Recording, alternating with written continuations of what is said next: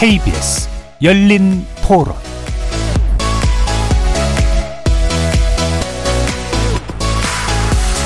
안녕하십니까. KBS 열린 토론 정준희입니다.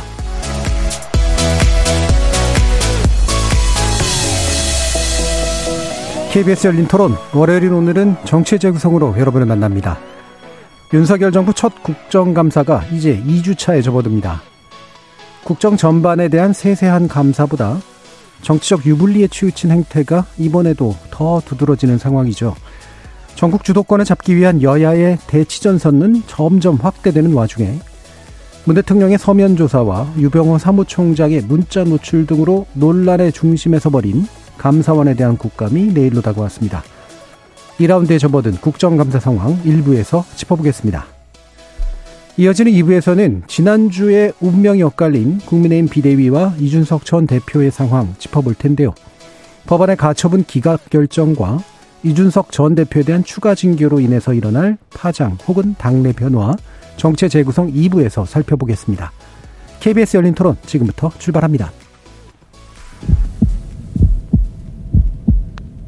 살아 있습니다. 토론이 살아 있습니다. 살아있는 토론, KBS 열린 토론. 토론은 라디오가 진짜입니다. 진짜 토론, KBS 열린 토론. 정치를 보는 색다른 시선, 정치의 재구성 함께해 주실 네 분의 논객 소개해드립니다. 천하람 국민의힘 순천갑 단협위원장 나오셨습니다. 네, 안녕하세요. 전남 순천의 천하람입니다. 하원기 전 더불어민주당 상근 부대변인 자리하셨습니다. 예, 안녕하세요. 하원기입니다. 최수영 시사평론가 함께 해 주셨습니다. 안녕하세요. 최수영입니다. 김주루 변호사 나와주셨습니다. 네, 안녕하세요. 김주루입니다. KBS 열린 토론 문자로 참여하실 분은 샵 9730으로 의견 남겨주시면 되는데요. 단문은 50원, 장문은 100원의 정보 이용료가 붙습니다. KBS 모바일 콩 그리고 유튜브를 통해서는 무료로 참여하실 수 있습니다. 또 일라디오 이제 콩에서 보이는 라디오로도 만나실 수 있습니다. 자, 국감 2주차에 접어들었는데요. 일단 지난 한 주에 대한 소감과 어, 눈에 띄는 어떤 인물이 좀 있으셨던가 또는 이슈가 좀 보이는 게 있으셨던가 하는 이야기를 나눠볼 텐데 어, 비례 원칙을 또 설파해 주셨던 최수영 평론가님 말씀 한번 들어볼게요. 네네. 뭐 정확히 비례 원칙이 적용됐던 예. 한주 같습니다. 그러니까 저는 한마디로 얘기하면 뭐 언론에서는 주로 맹탕 국감이라는 말을 많이 쓰는데 저는 예. 맹탕은 아니었고 핫하기는 한데 음.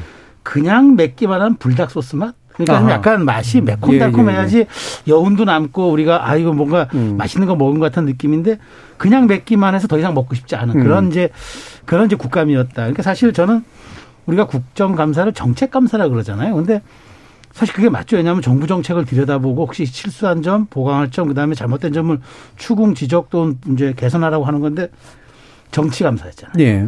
정책적 주제는 하나도 없었고 음. 오직 정치만 난무했는데 그럴 수밖에 없는 것 같아요. 그러니까 이게 대선 어, 끝나고 2라운드에 접어든 이재명 대표의 등판과 윤석열 대통령의 지지율 하락이 맞물리면서 더더구나 첨예한 전선을 형성한 측면이 있다. 그래서 저는 좀 그 이번 더군다나 국회가 합의하면서 피감 기관을 35개를 더 늘렸어요. 네. 그러면은 피감 날짜는 똑같은데 음. 피감 기관을 더 늘리면 더 뭐 좀 더 세게 하려 고 그러면 더 준비하고 치밀하게 해야 되는데 전혀 그렇지 못해서 저는 이제 2차 접, 접어들었지만 결국은 뭐 큰뭐 뭐 이슈 없이 또 지나갈 것 같고 외교 안보 통상 외교 안보 위원회는 내일 출국입니다. 네. 해외 현장 감사를 가거든. 그러면 네.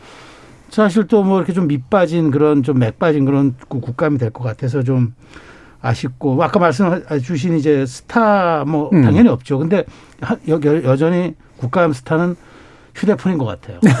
그래서 예. 그 감사원 총장의 예, 예. 문자도 그렇지만 또 정운천 의원 또그 음. 그 와중에 골프박스 잡는 거 또 찍혀가지고 또 예. 그렇잖아도 욕먹는 국감 더 욕먹게 만들어서 스타는 안 보이고 휴대폰만 또 음. 이번에 음. 문자만 또 돋보인 그런 국감 같은데 남은 그래도 기간 어쨌든 저희 이번에 오늘 평론도 다들 열심히 또 지적하겠지만 좀 분발해 줬으면 좋겠다. 이렇게 예. 평평하겠습니다. 이 불닭 소스를 드시면 더 드시고 싶다는 분도 계시긴 하는데. 아, 그럼요. 불닭소스 애워가지고. 예, 그쵸. 극소스죠. 아주 예, 극소스예요. 천하람 변호사님. 네, 제 와이프도 불닭소스 굉장히 좋아하는데요. 어, 일단 이번 국감이 원래대로라고 하면 되게 재미있을 수 있는 국감입니다. 예. 왜냐하면 이게 정권 교체 이후에 첫 국감이고, 양 진영이 여러 이슈를 보는 철학이나 시각의 차이를 확인할 수 있는 그 좋은 기회입니다. 뭐 예를 들면 에너지 정책이라든지 뭐, 뭐 많죠. 많이 음. 있을 텐데 근데 그런 것들이 그 주목을 받기에는 어 뭐 안 좋은 의미로 우리 정치가 너무 재미있습니다. 음, 안 좋은 의미로. 네. 네. 너무 재미있는 이슈들이 많기 때문에 네. 상대적으로 재미가 떨어지는 정책적인 이야기, 뭐 어떤 방향성에 대한 이야기들이 주목을 받기가 어렵고요. 물론 개별 의원들은 열심히 하고 있습니다. 뭐 네. 뭐 나름대로 이런저런 지적하고 의미 있는 얘기들도 나오고 하는데 네. 그게 이제 아무래도 대중들한테 갈 음. 수가 없죠. 너무 재미있는 얘기들이 막 빵빵 터지니까.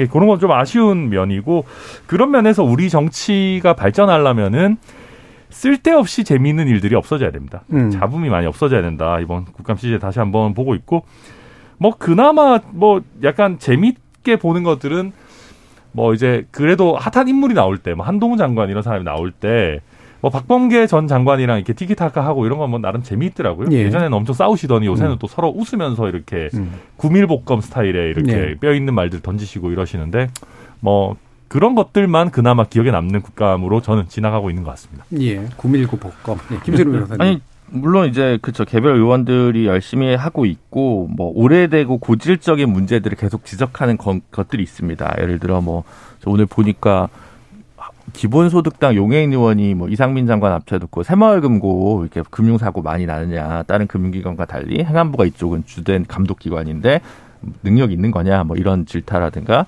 어 정의당 심상정 의원이 이제 그 LH공사 사장 불러놓고 이제 어, 이 공공 그 분양과 관련 공공 임대가 그렇게 갈수록 축소되느냐 네. 의지가 있는 거냐 뭐 이런 유의미한 것들도 있지만 현재까지는 제일 큰 거는 권성동 의원이 이제 음. 김재나 원자력 안전재단 이사장에게 혀깨 물고 죽겠다는 뭐 뻐꾸기라는 뭐 이렇게 좀 네. 다소 거친 언사들을 늘어놓은 부분이 아무래도 기사거리가 제일 될 수밖에 없을 것 같고 그리고 이제 내일 다가온 감사원 국감에서 지금 유병호 사무총장 관련한 건이 또 아무래도 이관섭 그 비서관이랑 이제 그 주고받은 문자가 터진 상황에서 지금 오늘 또 속보로 뜬 게 유병호 사무총장이 어, 감사원 일하, 감사원의 그 월성 관련 원자력 감사하던 시절에 국장으로 일하던 시절에 자녀들이 어, 유병호, 유병호 총장으로부터 증여를 받아서 어, 원자력 테마주 주식을 산 것이 지금 오늘 또 속보로 떴습니다. 네. 이 부분까지 하면 감사원 국감 부분은 꽤나 좀 뜨겁게 음. 정쟁이 펼쳐지지 않을까 그렇게 예. 좀 보여집니다. 예. 그 감사원 쪽이 이제 아무래도 더 흥미로운 뭔가가 진행될 것 같다. 네. 예.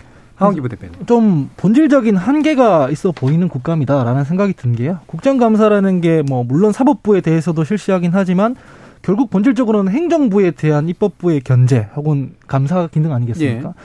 근데 이 그러려면 여야의 대결이라기보다는 입법부의 대행정부 견제, 감사 이런 체계가 이루어져야 할 텐데 지금 정부 출범 6개월밖에 안 됐거든요. 그러니까 뭐 뭐 야당 입장에서는 감사를 하다 보면 결국 6개월치에 대해서의 공방을 하게 되고 여당 입장에서는 이게 방어를 하긴 하는데 다시 이거 그때 뭐 문제 제기가 들어오면 문재인 정부 때부터 있었던 일 아니냐 이렇게 도리표로 예. 돌아간 것 같아요. 그래서 저는 사실상 지금까지는 뭐 맹탕 국감이라고 평가를 받아도 할 말이 없을 것 같고 음. 다만 아직 국감 많이 남아 있지 않습니까? 11월 초에는 뭐 운영위가 또 있거든요. 대통령실 뭐 국가안보실 대상으로 하는 국감이 있을 텐데 이때 아마 야당에서 제대로 뭐 이런저런 문제 제기를 할 것 같아요. 예. 이 누적되었던 부처의 문제 제기보다는 음. 대통령실에서 이걸 어떻게 컨트롤하지 못했는 거 아니냐라는 음. 문제 제기는 그때 다 나오지 않겠습니까? 다만 예. 이제 방금 김준우 변호사님께서 지적을 해주셨지만 국감 하는 동안 자기가 이제 언론 보도 많이 달라고 세게 얘기하고 막 이러면은 프릭쇼 같은 것밖에 안 돼요. 이를테면 음. 뭐 그 뭐 피감기관한테 뻐꾸기 이런 얘기하고 뭐 혀 깨물고 죽는다 이런 표현 쓰면 그것만 보도가 되거든요. 본질은 다 사라지고 그런 부분들은 좀 아쉽더라 이런 생각이 들었고요. 아까 전에 그거 천하람 변호사님 언급해 줬던 것처럼 그 한동훈 장관 그 답변이 좀 인상적인 부분이 있었습니다. 예. 이탄희 의원이 이제 뭐 디지털 성범죄 관련해서 중점 처리 법안 제대로 처리하고 있냐 물으니까 한동훈 장관이 대답하기를 그 좀 사전 질문지를 미리 달라 이런 이렇게 예. 대답을 하더라고요. 저도 국회에서 일해봤지만은 피감기관장이 그렇게 얘기하는 것도 처음 봤습니다. 음. 사실은 좀 본인이 준비가 안 돼 있다 하더라도 뭐 잘 처리하겠습니다, 살펴보겠습니다 이렇게 해야 되는 거지. 뭐 장관이 나가서 국회의원들 질의하는데 뭐 빨리 사전 질문지부터 주시오 이렇게 얘기하는 건 향후에는 아마 정부 여당의 부담으로 조금 작용하지 않을까 하는 예. 생각이 들었던 뭐, 국감이었습니다. 그 부분에서 이탄 의원이 71년에 이미 질문했던 거 예. 아닙니까? 뭐 또 이런 얘기를 해서 예. 어, 약간 또 얘기들이 와고 또 오고 가고 그랬는데요. 예, 뭐 천우람 변호사님 하고 싶은 말씀 있으세요? 어, 아니요, 뭐, 특별한 거는 없는데요. 글쎄요, 그, 원래 국감 질문지를 서로 많이 주고받고 하죠. 하기도 원래 이제, 예, 예, 그 뭐, 법무부에 있는 우리 또, 그, 국회 담당 우리 직원들이 뭐, 치킨이나 피자 같은 거를 들고 어, 야당 의원실을 찾아다니면서 줄 사전에, 때까지, 네. 예, 사전에 음. 질문지 좀 주시오. 부탁을 하고 다니고 이렇게 하고 하는데 말씀하신 것처럼 장관이 뭐 질문지 좀 주십시오 이런 얘기를 잘 하지는 않. 그러니까 네. 설령 관행이 그렇다 하더라도 뭐 그거는 근데 모르겠습니다. 뭐 그게 그렇게까지 큰 일인지는 잘 모르겠고요. 그, 음. 예. 음, 예. 그러니까 저는 이제 아니 그 저기 우리가 통상 정책에 좀 반영되거나 예산이 사전에 반영돼야 할 것들은 주고 주는 게 네, 효율적이거든요. 그렇죠. 그래야지 음. 이쪽에서 답변을 장관이 하면서 속기록에다 남으니까 음. 알겠습니다. 저희가 내년부터는 그 좀 뭐 예산을 준비하겠습니다. 이런 경우가 있는데 음.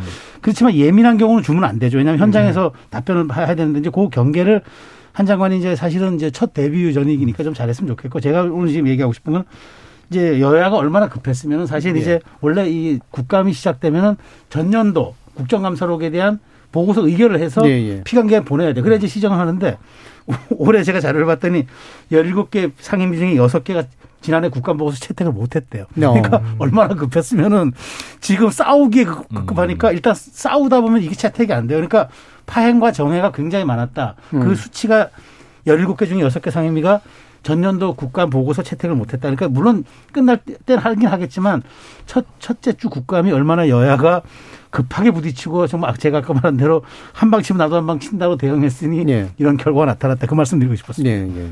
뭐 비켜봐 시켜볼 게 있어 뭐 이런 식의 상황인 것 같긴 한데 예 그래서 너무 급하게 진행된 듯한 모습이 예, 이제 예. 일주에서 뭐 나타났다 이런 말씀이신데 자 지금 많이 또 지적을 해주시고 계신 게 이제 아무래도 이번 주에 이제 감사원 감사 그리고 이제 운영위원회에서 이제 대통령실을 감사할 그 국정 감사할 때 아마 상당히 새로운 것들이 좀 나오지 않을까라는 그런 이야기들을 해주셨는데 감사 문제 좀 짚어보죠. 김진우 변호사님께서 이제 어, 이병헌 사무총장에 대한 몇 가지 이야기를 해주셨는데 어떤 부분을 쟁점으로 좀 지목해 주셨어요? 아무래도 이제 지금 그 민주당 쪽에서 주로 제기하는 거는 이게 상시가 직무 감찰이라고 하는 범위에 서해 피격 공무원 예. 피살 사건이나 북송 문제가 이제 포함되는 거냐 아니면 이 정도 심급이면 어, 별도로 감사위원회 의결을 받아서 추진됐어야 될 상황인데 그렇지 않은 부분에 대해서 좀 절차적 위법이 있는 거 아니냐라는 문제 제기를 좀 하는 것 같고 그러면서 감사위원 전체 그리고 뭐, 뭐에 대한 뭐 출석 요구를 좀 한 것 같아요. 물론 감사위원 전체가 출석한 전례는 없는 것 같아서 아마 이건 조금 어, 정치적 수사가 아닐까 싶습니다만 이제 그 문제가 하나 있을 거고 두 번째는 이제 좀 더 크게 유병호 총장과 이제 이관섭 수석 간에 주고받은 문자가 과연 적절한 것이냐 감사원의 중립성, 독립성을 좀 해치는 행위 아니냐라는 부분이고 저는 이 부분은 충분히 문제가 있다고 봅니다. 예를 예. 들어 뭔가 문제가 생겼을 때 이 수사 어떻게 된 거냐고 민정수석이 예를 들어 검찰총장이나 대검 차장한테 문자를 보냈다면 이건 수사 개입의 문제라고 좀 보일 수가 있는 측면이 있지 않겠습니까? 그래서 어 그런 측면에서 봤을 때는 이 부분 관련해서는 좀 어 지금 현재까지 그 대통령실의 해명도 그렇게 석연치는 않고 어 특히 지금 정치적 표적 감사 논란이 많은 상황에서는 더더욱 서로 간의 상호 커뮤니케이션이나 이런 거는 좀 조심하고 각자 이제 움직여야 할 텐데 그렇지 않은 점은 좀 현재 상황에서의 좀 특수성을 간과한 부분이 아닌가 싶고 이 부분 충분히 어, 민주당이나 뭐 야당 쪽에서 어, 문제 제기를 할 수 있는 지점인 것 같습니다. 예. 뭐 그래서 민주당은 대감 게이트라고 이제 부르는데 이게 말 기억은 잘 되는데 뭘 가리키는 것이냐는 사실은 잘 안 기억되는 측면도 좀 네. 없지는 않아요. 예. 뭐 지금 정부 여당은 참 잘 걸리는 것 같아요. 문자도 그렇고 항상 이러다가 걸리면은 뭐 일상적으로 한 이야기다 이러면서 대충 뭉개고 뭐 변명하고 넘어가는 게 습관화되고 있는 것 같은데 이게 사실은 지금 최재해 감사원장 같은 경우에는 이미 오해받을 만한 발언으로 무리를 일으킨 적이 있습니다. 예. 지난 7월에 국회 출석해가지고 뭐 감사원을 대통령 국정운영 뒷받침하는 기관이다 이렇게 얘기를 해가지고 지금 법사위원장인 김도업 국- 국민의힘 의원마저도 뭐 아, 귀를 의심했다 이렇게 얘기하기도 했거든요. 제가 보도 등을 통해 복귀로는 최재해 원장 집무실에 뭐 윤석열 정부 국정지표 표구에서 걸어놨다 음. 이런 얘기도 있고 이게 사실 감사원의 직무와 맞는 행위도 아니고 오해받을 만한 소지가 충분한 행위잖아요. 이런 상황에서 유병헌 사무총장이라 유병헌 사무총장이란 대통령실 왕수석이라 불리는 그 국정기획 수석이랑 업무 보고 문자를 주고받은 거라서 이게 사실 사적으로 어디 가자 얘기가 아니라 업무 보고 내용이잖아요. 그래서 그냥 충분히 문제 제기를 받을 수 있다고 생각을 하고 이걸 역지사지를 한번 해보, 해보셔서 국민의힘 같으면은 문재인 청와대가 감사원 뭐 사무총장이랑 이런 문자 주고 받았는 게 적발이 되고 드러났는데 아 그럴 수도 있지 뭐 이렇게 넘어갔을 리가 없지 않겠습니까? 예. 그렇기 때문에 이 부분에 대해서는 좀 비판을 받을 수밖에 없는 상황이라고 저는 생각을 하고요. 그다음에 감사원이 문재인 대통령에 대한 그 서면 조사 착수한다고 했을 때 국민의힘 쪽에서는 이렇게 얘기했습니다. 성역 없어야 된다라고 했는데 성역이 있어야 된다는 얘기가 아니라 절차를 좀 지켜야 된다는 네. 얘기를 하고 있는 거거든요. 방금 그 변호사님 말씀하셨던 것처럼 감사위원회에서 이 절차를 안 지켰다라는 건 민주당 측에서만 제기하고 있는 게 아니라 감사위원회 내부 감사위원들 일부 또 지금 문제 제기를 하고 있는 경우거든요. 감사원법을 어긴 것이다. 이거는 절차를 뭐, 뭐, 지키지 않은 것이다라는 문제 제기를 하고 있는 상황이라서 여기에 대해서는 좀 강하게 문제 제기를 할 수밖에 없는 상황 아닌가 싶고, 음. 그건 뭐 사실 여당에서도 이 부분에 대해서는 이제 법치주의를 바로 세우기 위해서라도 조금 잘못된 건 잘못됐다고 말해야 되지 않나 싶습니다. 예, 천하람 변호사님. 네. 어, 우선 저도 유병호 사무총장이 이관섭 국정기획수석이랑 문자하고 이런 건 좀 안 했으면 좋겠고요. 안 하는, 이제 두 사람에게 안 한다라고 맡겨둘 게 아니라 대통령께서도 이거는 감사원에 경고할 게 아니라 대통령실 내에 있는 수석들한테 예. 이런 건 하지 마라. 감사원이랑 연락 주고받고 하지 음. 마라라고 명확하게 말씀해 주시는 것이 필요하다고 생각합니다. 어, 역지사지 말씀하셨는데 저도 입장 바꿔놓고 생각해봐도 문재인 대통령이 이렇게 했다고 하면은 당연히 뭐라고 했을 겁니다. 음.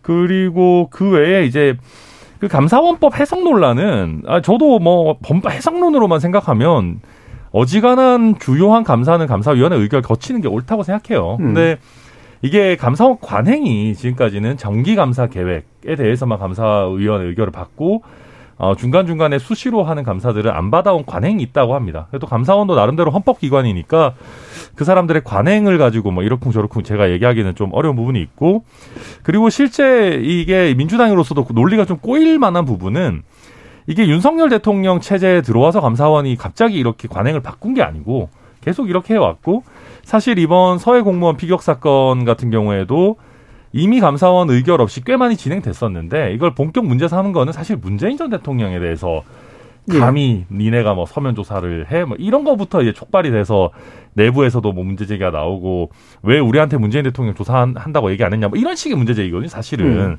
음. 저는 그게 순수해 보이지 않는다 이 절차 개선이나 제도 개선 면으로만 볼 수는 없다라는 면이 분명히 있고요 그 외에 역지사지라고 했으니까 저도 반대로 하면 그러니까 저희가 문재인 아, 저희라는 표현도 이상하죠. 감사원이 문재인 전 대통령을 갑자기 무슨 어디 포토라인에 세우겠다 막 이랬으면 저도 아유 뭐 좀 과하네 뭐 너무 이렇게까지 할 필요 있나 이럴 수도 있는데 서면 조사고 이게 실제로 굉장히 큰 일이잖아요. 우리나라 공무원이 어 서해에서 북한에 의해서 피살되는 뭐 이런저런 팩트에 대한 논쟁을 다 빼더라도 그럼 이거는 그 중대성에 비춰봤을 때 대통령에게 보고가 될 수밖에 없고 그 처리라든지 대국민에 대한 보고라든지 이런 것들도 대통령의 결정이 있을 수밖에 없는 내용인데 이거를 뭐 서훈이라든지 박지원이라든지 이런 분들도 감사원 조사 응하지 않고 있으니까 대통령한테 물어볼 수는 저는 있다고 봐요. 그러니까 문재인 대통령을 좋아하시는 분들은 반대로 이런 일이 뭐 예를 들면 이명박 대통령 하에서 일어났고 감사원이 이명박 대통령한테 물어본다라고 했었어도 그렇게까지 격분하고 뭐 대단히 무례한 짓이다라고 할 것인가 그 부분도 한번 역지사지 해 주시면 좋을 것 같습니다. 제가 잠깐 팩트 체크를 드리자면 그 이 위법 감사 지적은 문재인 대통령 서면 조사하고 이 난 이후에 나온 게 아니라요. 8월 23일에 2020년 2022년 하반기 감사 운영 계획 의결을 며칠 앞두고 나온 거고 그래서 최재희 감사원장이 이 문제 해결하려고 TF까지 만들었기 때문에 예, 예.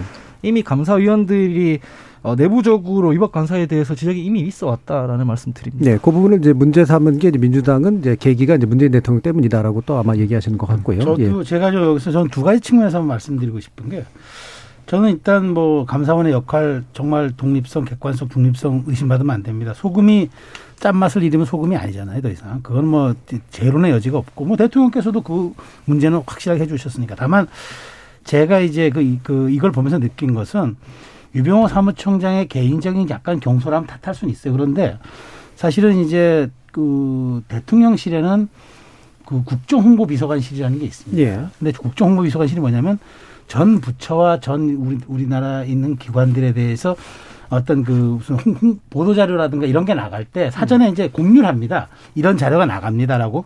예를 들어서 헌법재판소에서 어떤 중대한 국민적 사안이 있는데 그 입장 차 입장이 나간다. 그러면 저 언론에 릴리즈하기 한두 시간 전이라도 대통령실에다가 참고하세요라고 줍니다. 근데 그것이 실무 라인에서 주고받았다면 별 문제 아닙니다. 어떤 일간지가 뭐 한겨레 신문이죠. 보도했으니 네.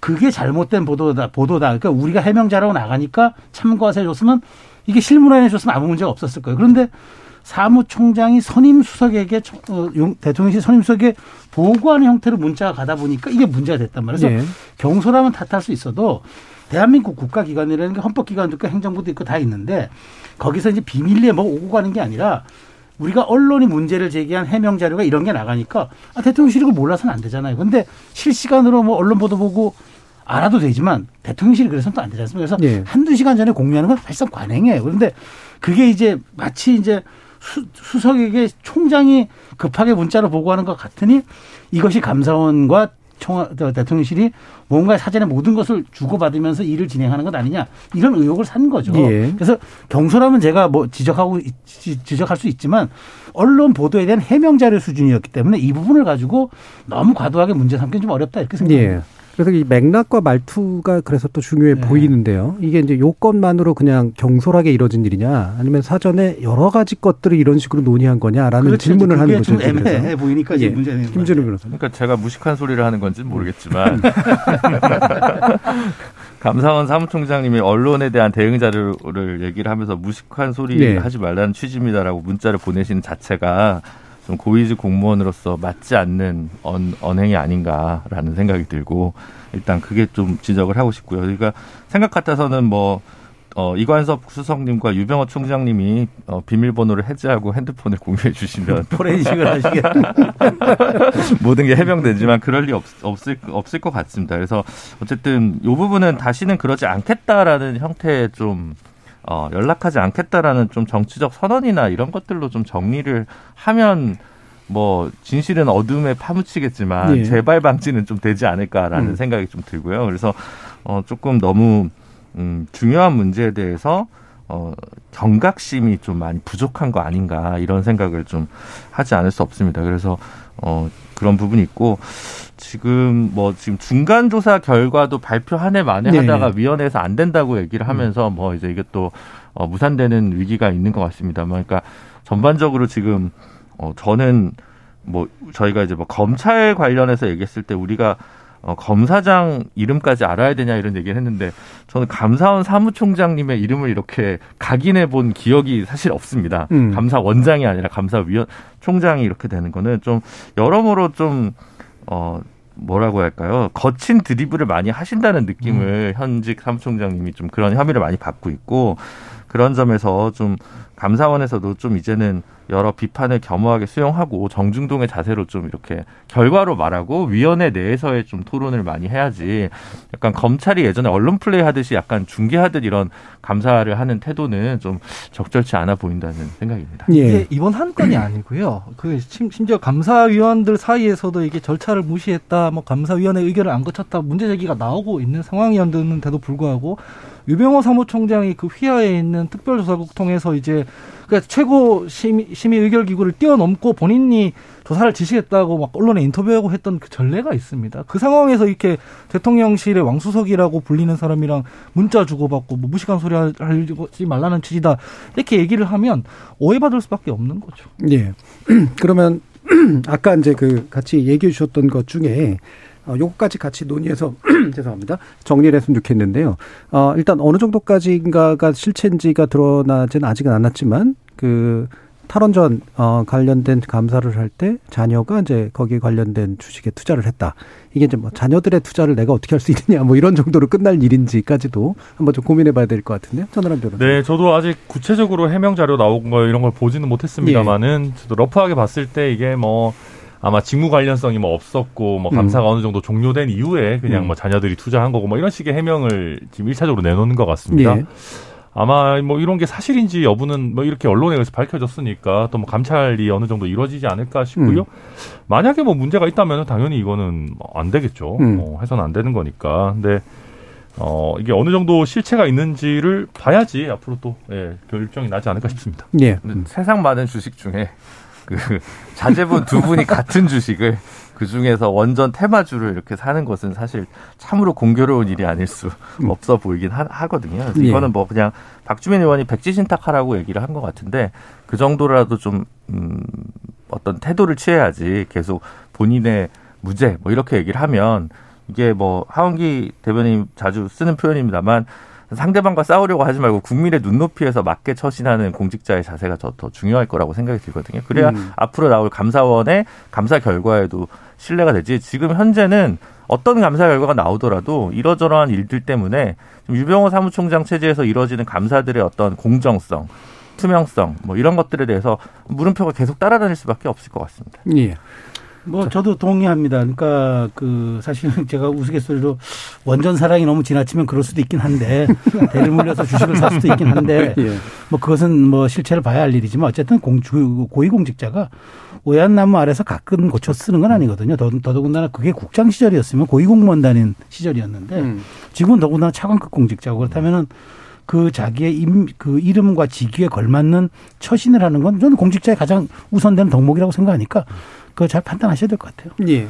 자, 이 부분 더 이제 진행되는 것들을 좀 봐야 될 것 같고요. 저 두 번째 중요한 또 이슈로 어, 지금 외교안보 문제가 어, 감사에서 굉장히 중요하게 여러 면에서 떠오르고 있는데 어, 이재명 대표가 굉장히 강한 언사를 했습니다. 친일 국방이라고 얘기했고 거기에 대해서 이제 여당이 오히려 어, 약간 수세적이기보다는 공세적으로 이제 반격을 하니까 어, 이 부분 가지고 그래도 지속할 필요가 있는 것처럼 보이는 그런 행동들이 좀 계속 나오고 있습니다. 어떻게 보시는지 하원기 부대변인. 전뭐 북한의 여러 도발에 대처하기 위한 대응은 뭐 고려할 필요가 있는데 근데 그게 원래 하던 한미 합동 합동 훈련으로는 뭐가 안 되는 건지가 일단 일차적인 의문이에요. 그래서 국민적인 공감대가 없는 상태에서 이렇게 예. 한일 간의 여러 문제들이 아직 해소가 안 된 상태에서 한미일 합동 훈련을 지금 하는 게 좀 성급한 거 아니냐라는 우려는 할 수 있다고 봅니다. 사실 한미일 군사 동맹이란 건 없거든요. 뭐 한미 동맹이 있을 뿐이고 뭐 한일 동맹은 없, 없기 때문에 지금 이건 너무 나간 게 아닌가라는 생각이 듭니다. 그럼 뭐 미국 입장에서는 뭐 전통적으로 계속 뭐 한일 안보 공조를 원하는 눈치였다 하더라도 우린 우리대로의 입장이 있는 것이고 불과 몇 년 전까지만 해도 왜 지소미아 관련해 가지고 막 갈등이 있고 그랬지 예. 않습니까? 그런 것들이 제대로 정리가 안 된 상황에서 윤석열 정부는 계속 외교 참사를 범하고 있는데 이게 너무 거칠게 진행해서 나오는 문제가 아닌가라는 생각이 일단 듭니다. 음. 그런데 이 문제를 외교적으로 뭐 이견을 말하고 비판하는 걸 넘어서 그냥 단순하게 뭐 극단 친일 이런 식의 레토릭으로 지적하는 거에 대해서 얼마나 국민적 공감대가 있겠느냐라는 것에 대해서는 저는 물음표가 좀 들어요. 이게 예.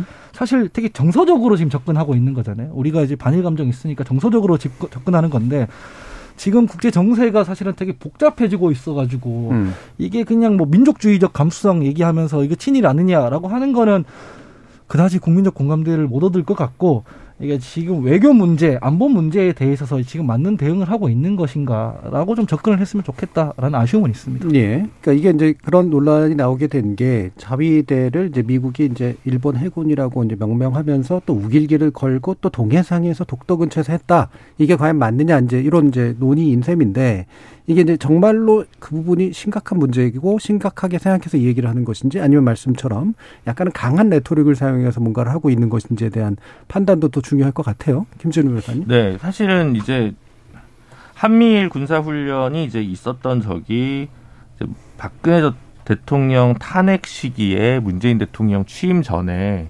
남해에서 한일 공동수역 그 근방에서 한번 네. 있었다는 거죠. 그러니까 그럼 이제 동해에서는 그 부분이 물론 이제 정확히는 아마 영해가 아니라 뭐 영해 바깥일 수도 있겠습니다만 어 그 지역에서 이제 일어났다는 거라서 이게 이제 동북아 긴장을 좀 더 격화시킬 수 있는 가능성 때문에 사실 그동안 좀 상당히 자제했다는 측면이 네. 하나가 있을 거고.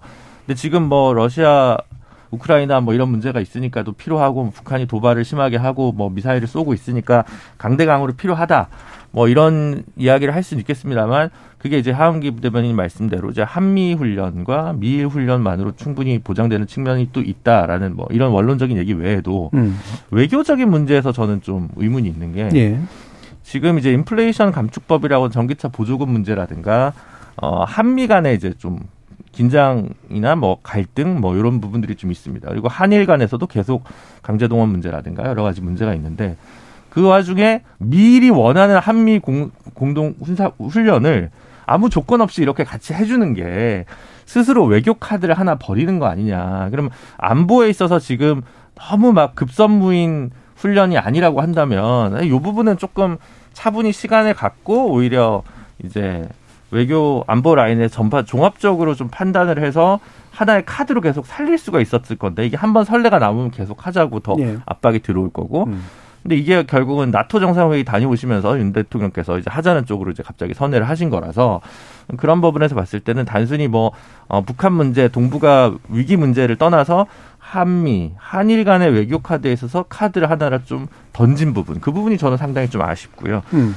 반면에 이제 이런 중요한 문제에 대해서 이재명 대표가 친일 논란을 해가지고 논란을 자초해서 여당의 맹공이 나올 수 있는 틈을 준 건 분명 이재명 대표의 실책이라고 생각합니다. 음. 네, 전우람 변호사님. 저희는 이거 보면서 솔직히 좀 우습다는 생각을 했어요. 거의 아니 이게 무슨 극단적 친일입니까? 한미일이 훈련을 군사 훈련을 한다고 해서 이게 무슨 그러니까 이게 어느 저희가 봤 저희끼리는 어떻게 얘기를 하냐면 약간 무슨 원화가 기축 통화가 된다거나 여객객기가 수직이 착륙을 한다는 얘기를 들었을 때 약간 황당함 같은 거를 저희는 그런 기시감을 가지고요.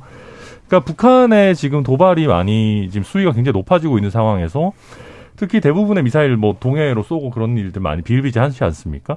그래서 한미일이 군사 훈련하는 것 자체를 대해서 이렇게까지 뭐 나쁘게 평가할 일인가 일단 근본적인 의문이 들고요. 또 저희 당이나 여러 차례 얘기하지만은 그러니까 정권을 불문하고 뭐 문재인 대통령 때 뭐 직접 하지 않았다 치지만 예를 들면 한미일 국방장관 협의를 통해서 이런 거 하자라는 얘기를 했었고 그리고 뭐 문제 아 노무현 대통령 때나 김대중 대통령 때도 한미일 군사 협력은 있었어요. 그리고 문재인 대통령 때도 저희 당의 논평에 의하면은 한일 군사 협력도 계속 있어 왔다는 거거든요. 미국을 끼지 않고도.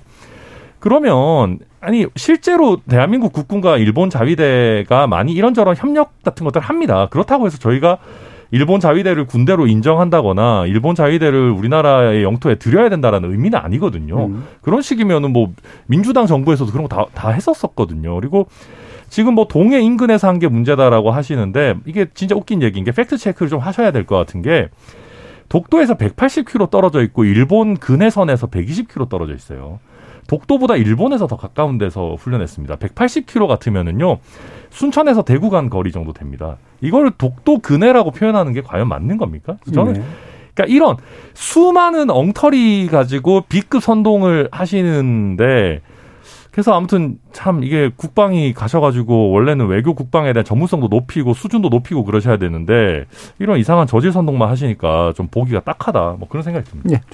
네, 저는 이제 먼저 여기 대해서 좀 이재명 대표가 왜 치고 들어가 많은, 많은 분들이 분석해 주셨으니까 예. 왜 이걸 갑자기 했을까? 근데 아무 생각 없이 이런 발언을 안할 거 아닙니까? 음. 근데 제가 보기에는 일단 어, 윤 대통령께서 이번 뉴욕 순방 갔다 오시면서 그 일본과 이제 그 저자세 굴종이거나 이런 식으로 네. 막 프레임에서 공격했잖아요. 이게 좀 먹혔다고 판단한 것 같아요. 음. 그러니까 약한 골이라고 치고 아, 여기 한번 더 들어가 보자라고 생각했던 것 같고 또 하나는 꺾고 초조간을 발로했다. 왜냐하면 지금 미사 지금 북한이 짧게는 사거리 300km에서 많게는 사거리 4,000km 넘는 IRBM으로 추정되는 것까지 섞어 쏘기를 지금 올해 만들어서 23차례. 7월부터 지난 보름간 7차례. 윤석열 정부도 11차례. 많게는 괌까지. 일본 열도 그냥 넘고 어, 심지어 어저께는 저수지에서 I, 저기 ICBM 발사했죠. SLBM. 아니, 저 SLBM 발사했죠. 그러니까 이게 지금 어, 어마어마하게 지금 진행되고 있는 중, 중인데 이제 이게 이제 그러다 보니까 윤 대통령 지난주 그 제가 제가 짧게만 인용할게요. 갤럽의 예. 갤럽 조사에서 조금 지지율이 상승 상승했습니다. 예. 그걸 이제 그 그게 이제 외교 안보를 통해서 지금 이런 그 이런 이런 국방 현실 때문에 아, 어, 지금 지지층 결집한다 해서 이걸 한번 더 한번 치고 들어가자 이런 전략적인 판단을 했을 것 같은 생각이 드는데 잘못 판단했어요. 이건 전략적으로도 전술적으로도 이건 패착이다 싶은 게 일단 뭐 저 몇 가지만 사안 말씀드리면 2017년에 한미일 이게 국방장관 모여서 2017년 상황이 지금과 비슷했어요. 예. 그래서 이제 그때 합동 군사훈련을 하자. 일본을 끼지 않고는 군사훈련이 안 되는 게 유사시에 미군이 한국에 들어와서 도우려면 일본의 후반기지기 때문에 거기서 다 날라와야 됩니다. 그렇기 때문에 어쩔 수가 없이 일본을 빼곤 할수 없어요. 음. 그런 현실적인 사안, 사안도 있는 거고 게다가 이제 일본 같은 경우는 군대가 아니지 않습니까?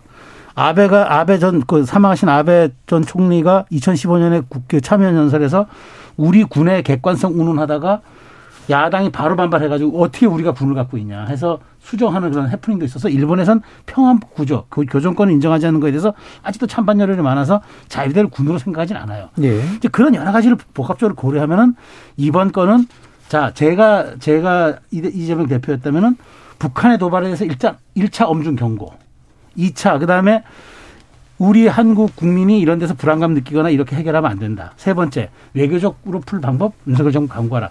이 세 단계 톤으로 얘기했다 그러면 상당히 야당 대표로서 품, 예. 품이 있고 정제된 그런 표현이라고 생각하는데 친일, 극단, 그것도 극단적 친일이라고 얘기하는 순간 이재명 대표 속내만 드러났던 것이고 이것이 민주당에게 지금 오히려 이 발언에 대해서 지금 대변인이나 당이 해명하고 보완하려고 노력하다 보면은 더 깊은 수렁에 빠질 수밖에 없다. 그래서 저는 여기에 대해서 빨리 초찰을 하고 지금 워낙 지금 엄중한 상황이니까 여기에 대해서는 한 마음으로 대처해야 돼. 우리가 따질 건 따지겠다. 이렇게 좀 투트랙으로 가는 게 좋지 않을까 싶은 음, 예. 생각이 듭니다. 그 일부가 시간이 많이 남진 않아서요. 방금 또 지지율 말씀도 좀 해주셔서 어, 현재 1차 이제 국정감사가 1라운드가 끝나고 2라운드로 들어가기 전에 이런 소재들을 보면 어, 정부 여당에게 조금이라도 뭐 유리하거나 아니면 여론에 우호적으로 만들 만한 소재는 이제 북한 도발이라든가 이런 문제였었고 연합훈련은 좋게 보시는 분들도 있고 안 좋게 보시는 분들도 있지만 뭐 어쨌든 국방과 외교의 측면에 관심을 두는 분들에게는 소재고요. 이른바 윤석열차 논란이라든가 비속어 논란의 연장이라든가 또 훈련 가운데 어, 도발에 대한 대응 가운데서 이른바 현무 투에 관련된 낙탄 논란이라든가 이런 것들은 그렇게 썩 좋게 작용하지 않을 수밖에 없는 그런 요소들이 좀 있는 것 같은데 전반적으로 뭐 아까 갤럽 얘기는 해주셨습니다만 이제 지난주에 발표된 거죠. 갤럽은 네. 자체 조사고요. 이렇게 약간 상승하는 모습이 나타났고 오늘 이제 미디어트리뷴 의뢰로 발표된 리얼미터는 약간의 상승. 그다음에 지난주에 이제 NBS 지표 조사 같은 경우에는 어, 약간 하락, 뭐 이런 식으로 이제 시점에 따라 조금씩 이제 다르게 나타나는 건데요. 어, 자세한 내용은 중앙선거 여론조사 심의위원회 홈페이지를 참조해 주시면 됩니다. 이 내용을 바탕으로 어, 간단한 평가들을 해 주죠. 어떻게 보시는지 김준우 저는 악재만 적으면 35% 선으로 복귀하는 건 그렇게 어려운 일이 아니라고 생각을 예. 하거든요. 그러니까 최악의 악재를 벗어났기 때문에 어, 또 보수 지지층의 역결집이 또 분명히 있을 거고. 근데 이제 그 긍정평가가 올라가는 거랑 별개로 부정평가는 계속 그냥 횡보 상태입니다. 그러니까 계속 65%뭐 이 정도 수준이 대, 부분의 지표에서 좀 드러나고 있는 것 같고 딱히 어, 악재가 줄어들거나 혹은 이렇게 뭐 민주당 이재명 대표의 실언 때문에 생겨난 모습 뭐 보수층 결집 이런 것을 통해서 조금씩 회복할 수는 있겠지만 사실은 이 지금 뭐 여러 가지 또 격한 이 발언들이나 행태들이 어떻게 보면 정부 조직법 문제도 있습니다만 중도의 소구력을 해가지고 50%를 향해 가겠다는 야심은 대통령실에 없어 보이고 예, 예. 40%를 복구하기 위해서 최대의 음. 노력을 다하자라는 어떤 그런 좀 음. 어. 이 노력의 일환들이 자꾸 보여서 그 부분들이 뭐 35에서 40까지 간다 하더라도 그게 정말 뭐 크게 의미 있고 국정 동력에 힘을 받을 수 있을 것인가? 그뭐 그런 생각 좀 많이 듭니다. 예, 그러니까 일정하게 35에서 40선까지는 지나친 악재만 없으면 회복이 언제든 가능한 거고 실제로 대통령실도 그걸 바라보면서 움직이고 있는 결과들이 아니겠느냐. 네, 천하람 변호사님. 김준일 변호사님 너무 뼈 때리는 말씀해 주셔가지고 네. 어, 실제로 35% 선까지는 조용히만 있어도 올라갑니다. 음. 어, 올라가고요. 근데 문제는 35%를 가지고 선, 선거에서 이길 수 있는 것은 아닙니다. 음. 그래서 최근에 이게 뭐 결집이라든지 뭐 이런 것들이 영양가가 상대적으로 낮은 게 그런 이유들입니다. 대체적으로 보면 어, 여론조사마다 좀 상이합니다만은 주로 상승분이 60대 70대 이상에서 나오고 있고 원래 보수 진영 지지층에서 네. 다시 돌아오는 부분들이 있어가지고 사회생활을 적극적으로 많이 하는 20대에서 50대 사이 연령층에서는 여전히 부정평가가 압도적입니다. 이렇게 된다면은 우리가 일상 생활에 있어서 돌아가는 여론을 말 그대로 반전시키기 굉장히 어려운 음. 그런 구조고요. 제가 최근에 대응하는 것들 보면서도 아 이게 여론 반등이 생각보다 간단치 않겠다라고 느끼는 지점들이 있는데 대표적으로 이제 MBC를 악마화하는 지점이라든지. 예. 그러니까 이거는 우리 진영을 결속, 결속시킬 수 있을지 몰라도 이게 뭐 확장성이 없는 거지 않습니까? 음. 예를 들면 윤석열 차 같은 것들도 그런 겁니다. 예. 그러니까 이게 이게 뭐 우리가 대통령을 더 지켜줘 지켜야겠다. 이런 식의 생각이 들지는 몰라도 쿨하거나 멋지거나 뭐 정, 국정이 잘 되고 있다라는 느낌이 드는 레토릭들은 전혀 없는 것이거든요.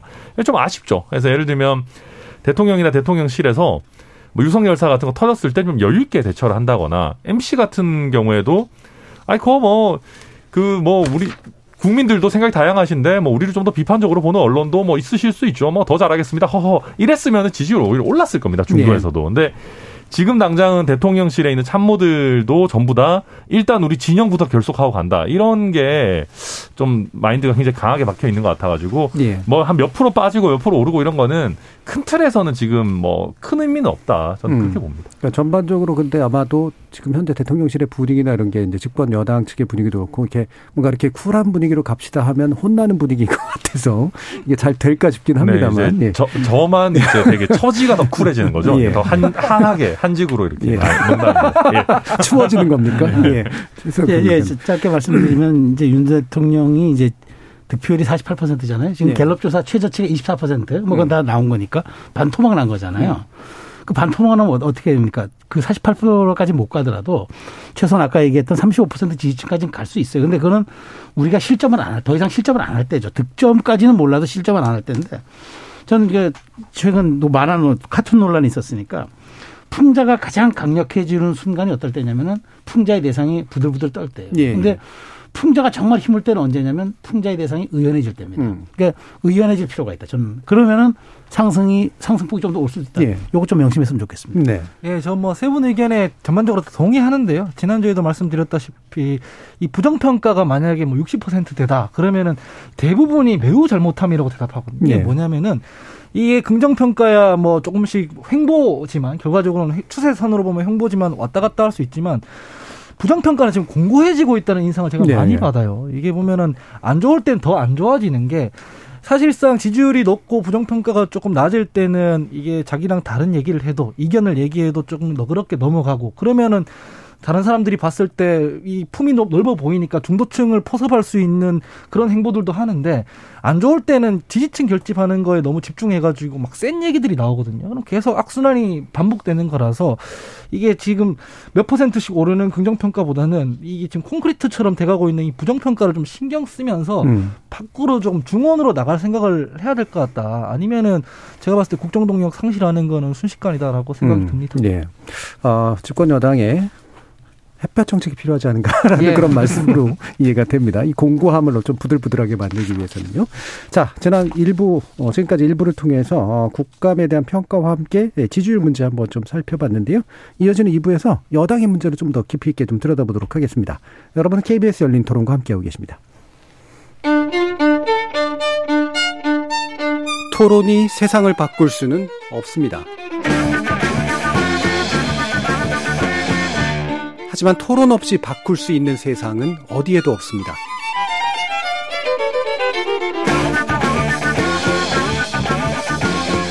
세상의 선한 변화를 갈망하는 당신.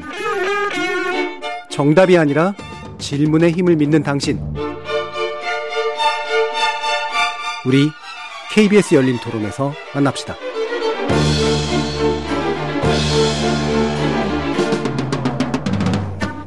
KBS 열린 토론 월요일 코너 정치의 재구성 최수영 시사평론가 김준우 변호사 천하람 국민의힘 전 상근부 대변인 아 천하람 죄송합니다 천하람 국민의힘 당협위원장 그리고 하원기 전 더불어민주당 상근부 대변인 이렇게 네 분과 함께 하고 있는데요. 어, 지금 국민의힘 비대위가 어, 지속되게 됐습니다. 이준석 전 대표의 가처분 신청은 기각됐고요. 아마도 이제 당한 당규를 개정한 것이 어, 그 이유가 된 것 같은데 어, 사실 이거 김주리 변호사님께 먼저 좀 여쭤보고 네. 싶어요. 왜냐하면 제일 곤혹스러워 하실 것 같아서 이 법리적으로 네. 앞의 판결과 지금의 결정이 잘 이해가 안 가는 면들도 여러 좀 있기도 하고 그래서 네. 예, 한번 여쭤보죠. 이제 당원 당규의 그 개정 절차 과정에 관련해서 흠결이 없다라고 판단한 부분까지는 크게 무리 없는 결론이라고 저는 음. 생각합니다. 근데 그 당원 당규를 적용하는 데 있어서 이게 약간 소급 표적인 뭐 그걸 뭐 법리적으로 이걸 진정 소급표로 볼 거냐 부진정 소급표로 볼 거냐 이게 좀 복잡한 문제긴 한데 어 그 부분 관련해서 재판부가 그냥 결단을 내린 것 같습니다. 요거는 이제 그, 그렇게 볼 수 없고 그래서 이제 무리가 없어서 적용에 큰 상관이 없다라고 결론을 내린 것 같고요. 애초에 뭐 이제 많은 그 범 이준석 옹호파 분들께서는 이제 어 전당대회 등을 통해서 선출한 당 대표의 지위가 그거보다 조금 더 과소한 인원들에 의해서 좀 견제되는 것이 어, 상식적으로 가능하냐라는 예. 이제 의견들을 많이 주셨는데 음. 뭐 그거는 이제 그런 의견을 낼 수는 있겠습니다만 그럼 그렇게 치면 예를 들어 탄핵 제도도 그런 무의미해지죠. 예를 들면 어떻게 국회와 어, 헌법재판관에 의해서 이게 되느냐라는 얘기도 가능해지잖아요. 그러니까 사실 그거는 이제 단순 물리적 수의 문제고 법 논리적으로 봤을 때는 이 어, 뭐 판결에 그렇게까지 큰 흠이 있다고 좀 보기는 어렵습니다. 다만 아마 지난번에는 기각, 이번에는 인용 이걸 예상한 예. 법률가는 사실 아무도 없었고 지난번에 기각이 됐기 때문에 요거를 그 소급표 문제를 또 또 전향적으로 봐서 기각될 가능성을 배제할 수 없었는데 재판부에서 그러기에는 좀 부담을 느낀 부분도 없지 않아 있었을까 싶고요. 그래서 뭐 이 논리 가지고 뭐 그렇게 어 해괴한 판결이다 이렇게 음. 할 수는 없는 것 같고요. 어 결국은 애시당초 이 정무적 문제를 사법적으로 끌고 왔을 때 위험 부담이 상당히 있었던 건데 그걸 이준석 대표가 선택을 했고 그래서 한 번은 웃었다가 한 번은 울게 되는 약간 음. 그런 결과로 된 게 아닌가 싶습니다. 예. 그러니까 그 지난번 가처분 신청의 배경 법리를 이제 민주적 기본 질서라고 하는 것에 상당히 이제 강조점을 뒀잖아요. 이준석 전 대표 측은. 네.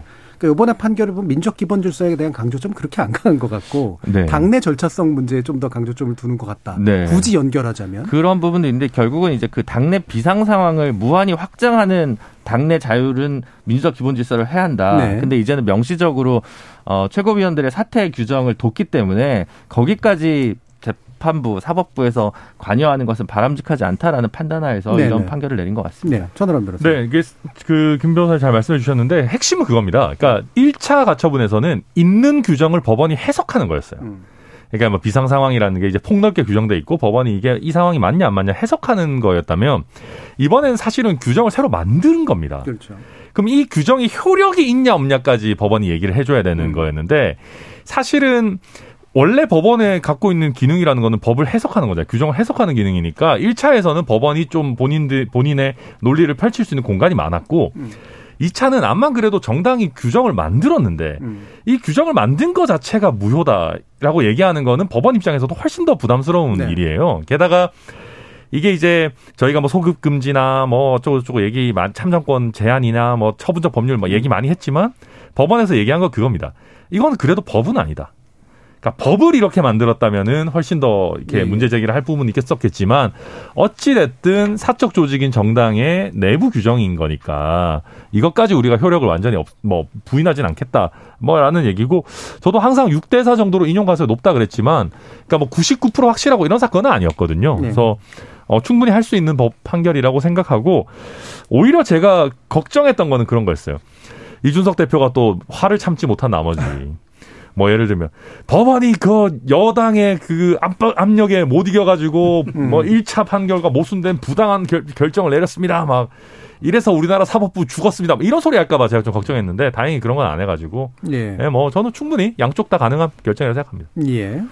그 저도 그 법원이 이제 아무리 이제 객관적이고 엄정한 판결을 내려야 하지만 그것이 이제 정치의 영역에 가가지고 그렇게 너무 과도하게 하게 되면은 사실 그것 또한 좀 정치의 자율성을 침해하는 거지 예. 않습니까? 이제 그러다 보니까 제가 보기에는 정당이 정치 결사체니까 정치 결사체의 어떤 특성을 그나마 인정해 준 것이고 또 법원이 이런 정치 문제에 있어 가지고는 사실 그 어떤 여론이라든가 그 흐름 이런 거를 아주 또 무시할 수는 없는 거거든요. 왜냐하면 이것이 법의 잣대로만 할 수 없는 그 갈등 조정의 본령이 정치에 있는 거기 때문에 그런 것에 대한 판결이라고 보고요. 그런 그나마 저는 국민의 힘이 이제 일승일패뭐 겉으로는 일승일패고 뭐 웃다가 뭐 우- 울다가 웃었지만 지금 웃을 상황이 아니다. 네. 지금 사실 그동안 입은 내상만 지금 가지고 이제 남은 전대까지 가기에도 저는 버겁다고 봐요. 음. 그래서 지금 뭐 웃는 게 저는 웃는 게 아니라고 생각하는데 자꾸 이제 이런 그저 국민의힘이 좀 느슨하게 보여지는 게 저는 국민적으로 별로 그렇게 좋아 보이지도 않는데 더 긴장해야 됩니다. 그리고 이 판결이 주는 의미 그러니까 법원이 더 이상 정치에 개입하지 않고 당신들의 손으로 이끌어 가라. 근데 이제 더 이상 민주 질서에 위반하는 것들을 하지 네. 말라는 강력한 또 시그널이 되기 때문에 앞으로 이런 정도의 눈높이와 법원의 판결에 대한 의미 이런 것들을 잘 밸런스를 맞춰가면서 가는 게 참 과제일 거라고 봐요. 네. 하부도 배. 저는 뭐 저의 모든 예상은 다 틀려버렸습니다. 예. 반성을 하는데 제가 그 걱정했던 부분은 사실은 국민의힘 내부가 아니라요. 이게 이런 부분이 있었습니다. 향후에 어떤 정당이 만약에 국민의힘처럼 자기가 마음에 안 드는 대표를 쫓아낼 때, 이 당원들이 투표해서 선출한 대표임에도 불구하고 뭐 일부 최고위원들 사퇴하고 뭐 중앙위 우리로 치면 중앙위인데요. 그런 강, 당의 대의기구에서 당원 바꾸고 비대위 만들고 이런 식으로 해도 그러면 상관없다는 건가라고 해서 다른 정당들의 운영에도 영향을 미치는 저, 예. 수 있다는 점에서 전 인용이 될 거라고 생각을 했었거든요. 근데 지금 뭐 저는 법률가가 아니라서 그리고 범 이준석 옹호파도 아니지만 사실은 제 개인적으로는 별로 이해가 안 되는 상황이지만 뭐 어떻게 하겠습니다. 존중을 하고요. 지금 저는 뭐 집권 여당이었던 만큼 지금 한 6개월, 7개월 리바이벌 되어 왔던 어떤 문제들이 있지 않습니까? 그래서 좀 향후에는 절차적 정당성을 잘 거쳐서 정당 운영해 줬으면 좋겠다. 그리고 저도 예. 이런 문제는 앞으로 예단하지 않도록 노력을 하겠다라고 반성을 해봅니다. 뭐 방송 패널로서 이거 예단을 요구받는데 어떻게 안 할 수 있겠습니까? 뭐 저는 요구한 적은 없습니다. 예. 근데 네. 이제 좀 이런 게 있는 것 같아요. 그러니까 저 뭐 이렇게 그 징계권과 별도로 이제 비대위를 만드는 과정 자체가 뭐 예를 들면 뭐 윤리적인 부분에서 부당성은 좀 있는 부분은 전 동의하거든요. 예. 근데 그게 이제 법원의 판결을 통해서 가는 것이 효과적인가라는 문제와 이것이 위법한가라고 하는 문제 다다 다 다른 문제이기 때문에 저는 이제 그래서 뭐 저는 이 사태 나고 나서 방송에서 이준석 대표를 딱 한 번 만났습니다만 제가 음. 그때 휴게 시간에 아니 이거를 소송으로 끌고 가서 어떻게 하시려고 가냐라고 음. 질문했거든요. 저로서는 이게 상당한 위험 부담인데 본인은 이제 다른 수가 없었기 때문에 이런 선택을 했을 거라고 생각이 듭니다만 그래 그런 의미에서 지금 추가 징계를 받았는데 추가 징계 부분도 지금 이제 1년이 나왔습니다. 그러니까 그 당권 정지 1년이 추가로 되는데 저는 이 부분도 굳이 따지면 소송을 하면 어 이길 수 있- 있을 것 같습니다. 이준석 대표가. 근데 그건 왜 그러냐면 징계 사유가 일부 말이 안 되고 징계 양정이 과다해서. 근데 만약 그렇게 해서 다시 국민의 힘에서 이준석 대표한테 뭐 지난번 거 이상을 해야 된다고 하니까 다시 징계 6개월을 때렸다. 예. 라고 하면 저는 거기서 다시 그거는 법원에서 인용될 것 같습니다. 그렇죠. 그렇기 때문에 예. 그런 식인 거거든요. 그러니까 예. 이 문제를 계속 어디까지 사법부랑 끌고 가면서 계속 국민의힘 신주류와 혹은 원래 뭐 주류와 이준석 대표가 계속 이상한 티티카카를 할 것이냐 말 것이냐 아니면 그 외에는 좀 다른 수로 어 대응하는 것이 적합하지 않나 이준석 대표 본인에게도 저는 음. 좀 그런 견해입니다. 예. 그래서 마침 또 이제 그 얘기도 이준석 대표 얘기도 해주셔서요.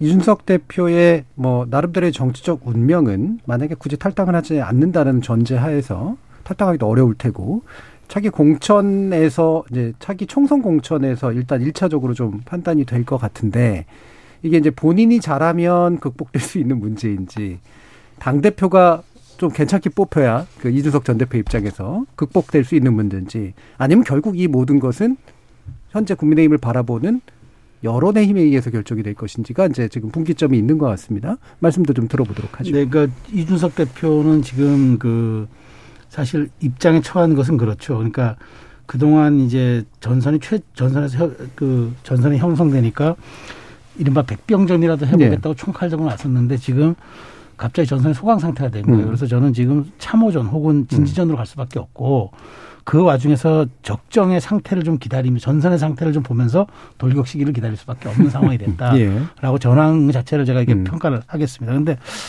정중 물령망동 정중 여산이라는 그 말을 남겼죠. 이순희 장군, 예, 예. 이순희 장군의 이제 옥포대전 앞둔 그 음. 그것은 뭐냐면 태산처럼 움직이라는 뜻이죠. 태산처럼 음. 움직이라. 절대 경거망동하지 마라 이 얘기인데 그럴 수밖에 없어요. 왜냐하면 차기 지도부가 누가 되느냐에 따라서 현재로서는 2024년 1월 7일까지가 당원권 정지인데 음.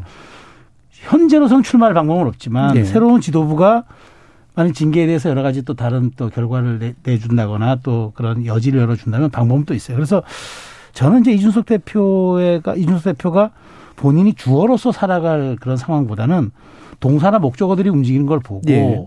그 다음에 본인 처신을 해야 되지 않느냐. 음. 그리고 지금 지금은 기다릴 때다. 뭐 참호전 진지전에 좀 충실하면서 기다려야지. 지금은 워낙 지금 하- 사실 뭐 대한민국의 정치 한두 달이 1, 20년간 맞먹습니다. 그렇기 때문에 좀 지금 현재로서는 저는 기다리고 관찰하는 수밖에 없다. 예. 저는 생각합니다. 예. 그 고언을 해주셨는데 뭐 같이 논의해 주시면서 이를테면 이준석 대표가 자 그러면 이제 유승민 그전 의원을 대표로 만들어 주십시오 하면 만들어질지 또는 그게 실제로 유승민 대표 유리할지 뭐 이렇게 연대의 손을 잡는 게 필요할지 그러면 사실은 안 보이는 게 최선이다라는 네, 지금 네, 말씀이시잖아요. 예, 한번 말씀 나눠보죠. 그러니까 이게 되게 계산이 쉽지 않은데요. 예. 근데 이제 유승민 대표의 예를 들면 이제 뭐 나경원이라든지 안철수라든지 뭐 김기현이라든지 등등등 음. 이제 1대1로 구도가 짜여진다. 그러니까 쉽게 얘기해서 이제 주류 단일화가 이루어진다라고 예. 하면 현재로서는 유승민 전 대표가 이기기는 매우 어렵지 않을까 음. 이렇게 보입니다. 왜냐하면 당원들 중에 이준석 대표를 지지하는 층도 있지만은 또 굉장히 싫어하는 분도 많, 네. 많거든요. 비토층도 적지 않고요. 지금 유승민 전 대표가 예상보다 굉장히 빠르게 이제 좌고우면하지 않고 내가 사실은 뭐 반윤 내지는 비윤의 선봉장으로 서겠다라고 달리고 있는데 그러다 보니까 이게 이준석 대표를 별로 안 좋아하는 분들의 비토 정서까지 같이 안고, 안고 가는. 네. 지금 느낌으로 제가 음. 봤을 때 보이거든요. 물론 일반 여론에서는 이제 굉장히 인기가 좀 높아지고 있기도 하고 뭐 존재감도 세지고 있는 것 같긴 한데 그것으로 과연 당원 투표를 극복할 수 있을 것인가 이 간단한 문제는 아닐 거고 그리고 저희 당의 주류가 지금 이준석 대표를 비토하는 그러니까 의원 내지는 이제 뭐 소위 말하는 윤핵관 분들이 이준석 대표를 싫어하는 만큼 또 유, 유승민 전 대표도 싫어하기 때문에 예. 무릇은 수를 써서라도 이 어떤 당권 잡는 걸 좀 막으려고 하지 않을까. 음.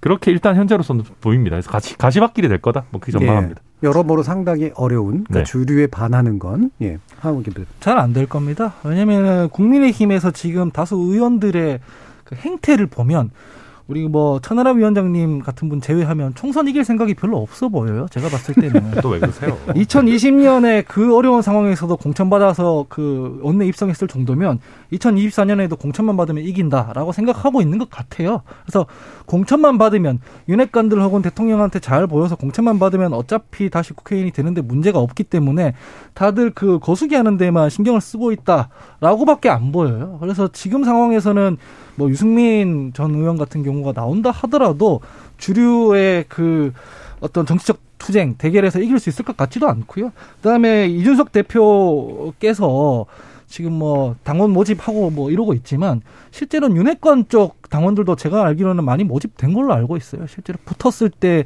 승산이 있어 보이지 않고 본인이야 뭐 이순신 장군 그 말을 인용해서 그랬지만 사실 태산처럼 안 움직이고 뭐 기민함, 민첩성, 뭐 즉각성 여기에 제일 어울리는 정치인이 윤석 대표거든요. 그래서 음. 지금 상황에서는 본인들이 본인이 여기까지 오는 과정에서 왜 그렇게 당 지지층으로부터 비토를 받았고 이걸 못 씻어냈는가 왜 이렇게 많은 분란이라고 표현하면 이상하겠습니다만 자기 세력을 못 만들었는가에 대한 좀 성찰을 하는 기간으로 삼는 게 중요해 보인다. 지금 당권 투쟁에서 승산이 있어 보이진 않는다라고 생각합니다. 예. 김준호 변호사님. 어, 내년 이맘때도 국민의힘 상황이 지금과 같다면 그때 유승민 비대위원장이 국민의힘에 필요할 수는 있겠지만 음. 당대표 선거는 내년 상반기에 이루어질 것이고 그때까지는 크게 좀 힘을 얻기는 어렵다는 게 모든 분들의 중론인 것 같습니다. 뭐 현역 의원들을 비난하는 게 아니라 현역 의원들 입장에서는 공천이 일단 중요하기 때문에 유승민 대표보다는 어쨌든 윤석열 대통령의 힘이 훨씬 세고 가사 뭐 공천을 받지 못한다거나 아니면 어 그 총선에서 뭐 패배한다 하더라도 또 이제 15, 25년, 26년에 갈 수 있는 자리가 많습니다. 그래서 그런 분들의 개인적인 셈을 따져보면 뭐 선당 후사를 아무리 얘기해도 선사 후당이 되는 경우가 이제 좀 많이 있는 것 같고요. 그래서 아마 유승민 대표가 지금 당장 당 대표 되긴 어렵지, 어렵다고 생각합니다. 다만 저는 조금 유승민 대표의 지금 행보가 과연 본인한테 그냥 가장 적합한 방식인지에 대해서 조금 어, 애정을 담아서 좀 말씀을 드리면 지금 일단 그 국민의힘 지지층에서는 유승민 대표가 1등이 아니고 예. 이제 다양한 여론조사에서 이제 그 이따가 뭐 대, 대표적인 건 뭐 넥스트 위크 리서치가 네 KBC 광주 방송과 UPI 뉴스의 의뢰를 받아서 한 여론조사가 있는데 지난 4일과 5일 사이에 여기서도 이제 1위는 유승민 대표가 29.7%고 나경원 전 의원이 12.2%인데 국민의힘 지지층에서는 나경원 전 의원이 1위입니다. 예. 7주째 유승민 대표가 여기서 전 국민 상대로 1위라는 건데 나경원 의원은 이제 내가 국민의힘 지지층에서는 7주째 내가 1위다라고 얘기를 하는 거예요. 그럼 다른 분들 안철수, 김기현 뭐 이런 분들에 비해서 왜 나경원 의원이 1위일까? 가장 비윤적 중진이라는 거라는 거죠. 그러니까 예. 윤 윤석열 대통령과 이준석 대표의 갈등 속에서 이 갈등의 치유자로서 나서 나서야 할 중진을 소구하고 있다, 원하고 있다. 그게 사실은 보수층의 지금 현재 갈증인데 만약 유승민 대표가 이준석 대표를 확 편을 들어주는 게 아니라 좀 모든 갈등을 중재자로 나섰다라면 갈등의 당사자의 원군이 아니라 이게 또 지표가 좀 달라졌을 수도 있지 않을까라는 생각이 드는 거거든요. 그러니까 지금 어 그런 고민이 좀 필요하지 않나라는 생각이 들고 어쨌든 그런 점에서 아마 내년에 이승민 대표가 어떤 식으로 저는 뭐 짤지는 모르겠는데 전당대회 바로 나가서 혹시 패배를 해서 1대1 구도에서 상처를 입느니 조금 더 호흡을 고르게 길게 가시는 게 더 좋지 않을까라는 음. 그러니까 방금 그 김준우 변호사님께서 인용하신 그 여론조사가 요즘 가장 많이 이제 그 요 유승민 대표 전 대표 관련해서 얘기가 나오는 거죠. 지난 4, 5일에 아, 실시된 내용인데 자세한 내용 중앙선거 여론조사 시민위원회 홈페이지 참조해 주시면 되고요. 그래서 이 부분이 예전에 인준석 전 대표가 대표되던 때에 이른바 어 여론이 좀 당회에서 형성되면서 당내 여론이 이제 그거를 받아주는 형국으로 갔다면 지금도 그럴 것이냐? 안 그럴 가능성이 높다. 하지만 그렇다고 해서 또 완벽한 윤회 체제만을 또 좋아할 거냐? 그렇지는 않을 것 같다. 그러면 결국에는 나경원 전 의원이 가장 가능성이 높을 수도 있다. 현재로서는 이제 드러나는 인원들 가운데서는 아 요런 해석도 이제 지금 해 주신 것으로 저는 이해가 좀 됩니다만 아 원내이사는 왜 안 되고 있을까도 사실은 좀 궁금하기도 해요. 예, 천하람 변호사님. 아 글쎄요. 아 근데 이게 저는 변수가 워낙 많아 가지고요. 예. 아직 그.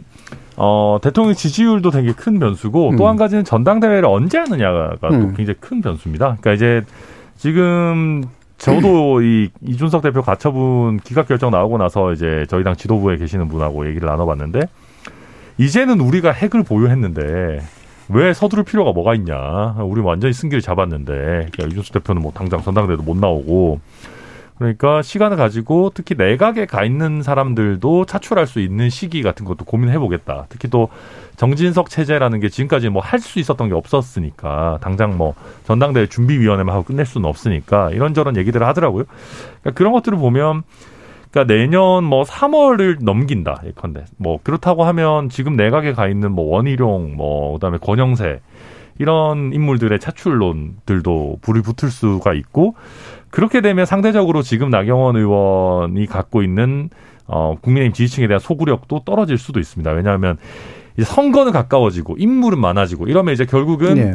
본선에서의 그러니까 당 대표가 얼굴이 누가 됐느냐를 지지층도 많이 볼 거고 아니 뭐 저 사람들도 나쁘지 않은데 이런 식의 이제 옵션들이 많아지면은 그런 것들이 한 가지 변수가 될 거고 그런 국면에서 이제 결국은 유승민 대표가 갖고 있는 그 소구력이 어느 정도 살아남을 수 있을 거냐. 음. 그러니까 결국 전당대회 한 한두 달 앞두고 분위기까지 봐야 될 것 같은데 저는 그 전체적인 과정도 제 생각에는 쉽지는 않을 거다. 유승민 음. 전 대표에게. 예. 예, 그렇게 봅니다. 이준석 대표 돌풍만큼의 에너지가 나올까? 음. 저는 약간은 회의적으로 보는 편입니다. 예. 네. 그 핵을 가지고 있어서 핵관이 되는 겁니까? 아, 그럴 수도 있겠네요. 죄송합니다. 예, 저는 그 지난번 물론 시점 중요합니다. 근데 지금 분위기로 봐서는 1월 말 2월 초가 될 것 같아요. 왜냐하면 어, 저 예산 국회가 12월 9일 날 끝나니까 12월 10일부터 전대 공고하고 그러면은 뭐 국민 뭐 여러 가지 소리 들을 것도 없고 이제 국회는 끝난 거니까 그럼 통상 한 45일 정도 걸리면은 1말 2초 정도가 되겠죠. 시기는 그렇게 본다면은 장관 우리 천 변호사가 얘기한 장관들 차출설은 음. 의미가 없다. 왜냐하면 예. 그게 한 4월 되면 충분히 가능한데 그런 생각도 있는 것 같아요. 그런데 지금 당장 징발 연말에 징발해 버리면은 아 그러면 뭐 국민의힘이 용산 출장소냐 이런 얘기 당연히 네. 나오고 대통령이 직할 통치라는 아주 그 고약한 프레임에 걸리기 때문에 쉽지는 않을 것 같고요. 근데 지난번 이용호 의원이 원내대표 선거 나서 42표 얻었잖아요. 음. 제가 지난번 말씀드렸지만 의원들의 원내대표 선거는 자동차 세일즈맨들한테 자동차를 파는 겁니다. 네. 정말 어렵습니다. 그런데 여기서 이렇게 42표가 나왔다는 거는 지금 친윤의 장력이 되지 그, 그 예- 뭐 초기 같지도 않을 뿐더러 대통령 지지율에 대한 여러 가지 그런 말하자면 반감도 있고 또 세 번째는 이래 가지고 우리 살아남을 수 있나라는 위기감 이게 다 복합적인 요인들이 작용했을 것 같은데 그런데 이- 어쨌든 여론조사하면은 유승민 대표 수치가 높아요. 근데 지금 모두의 전망은 유승민 대표가 그럼에도 불구하고 되기는 어렵다고 본다면 유승민 대표가 갖는 수치의 의미 그 함의를 누가 그러면 끌어올 수. 있느냐 이게 굉장히 중요한단 말이에요. 예. 지금 얘기가 오늘 김기현 의원이 뭐 그렇게 얘기했는데 뭐 바로 또 저 안철수 안철수 의원 경계하더라고요. 그러니까 아이 뭐 총선이 대권 주자 뽑는 그러니까 음. 전대가 대권 주자 뽑는 자리냐 그러는데 초- 정말 제가 보기에 다음 총선은 말이죠. 윤석열 정부의 그냥 운명을 가르는 거잖아요. 음. 정권이 교체됐는데 총선에서 지면 그건 그- 그야말로 끝난 식물 정부 되는 거고 윤석열 정부가 성공하냐 마느냐의 필요 충분 조건이기 때문에 그렇다면 의원들이 생각이 자기 공천도 중요하지만 그런 자기 공천이 살아남으려면은 일단 대중성이 있어야 돼요. 예. 그다음에 중도 확장성이 있는 사람이어야 되고 그다음에 또 속내는 대통령의 속내는 그럴 거 아니에요. 야, 좀 제발 좀 비윤 반윤 말고 좀 음. 친윤 좀 갔으면 좋겠어. 그렇다라고 그렇다라고 했을 때 느끼는 대중성, 중도 확장성, 그다음에 친윤 등등을 따지니까 안철수 나경원이 지금 음. 조금 그나마 이제 상위 랭커가 가 있는데 원내와 원외 차이죠. 전 그렇기 때문에 합종연횡이 있을 거라고 봐요. 제, 분- 제 분석에 음. 제, 제가 보- 보는 거는 10월 말부터 레이스가 레이스가 시작됩니다. 근데 앞서건 뒤서건 여론조사 결과 계속 나와요. 나오는데 누구는 계속 10%대를 유지하는데 누구는 3, 4% 나온다.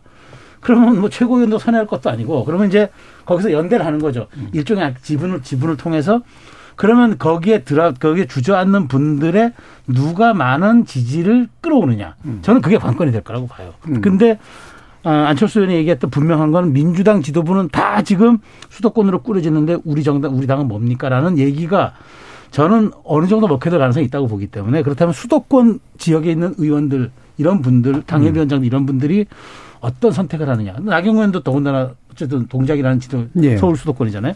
그런 측면에서 더 이상 PK나 TK 정당이 아닌 정당의 얼굴들을 원하는 과정에서의 그 변수들 음. 그런 것들이 제가 보기에 흥미진진한 포인트가 될 것 같습니다. 예. 근데 결국 그 과정에서 당 대표가 중요한 게 아니고 대통령이죠.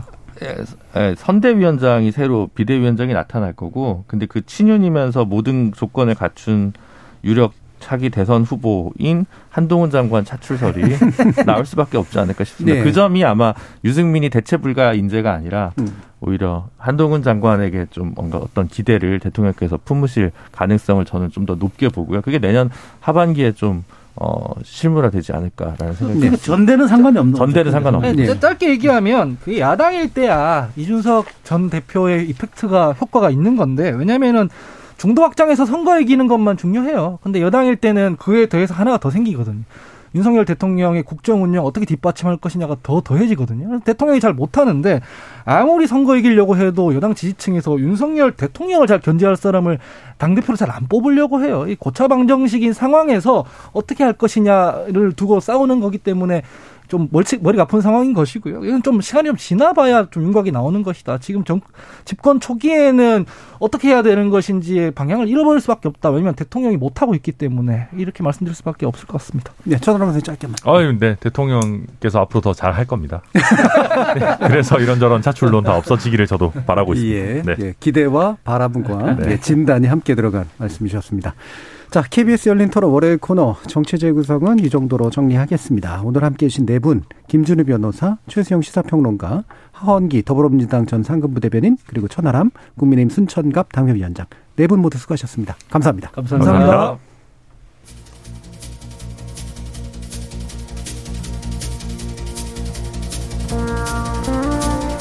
끝을 알 수 없는 혼란으로 향해 가는 것 같은 정국은 여전하지만 가처분 신청에 관련된 이번 법원 판결로 여당은 적어도 최악의 혼돈 앞에서 잠시 멈춘 듯 합니다. 입장에 따라서 불행으로 받아들이는 쪽도 또 반대편에서 불행 중 다행이 아닐 수 없는 쪽도 있겠지만 지금까지와는 다른 방향으로 머리를 좀 돌려보라는 것일 뿐 단순히 정치적 승패의 문제도 아니고 승자의 행복이 시작되었다는 의미도 아닐 겁니다. 저는 내일 저녁 7시 20분에 다시 찾아뵙죠. 지금까지 KBS 열린 토론 정준이었습니다.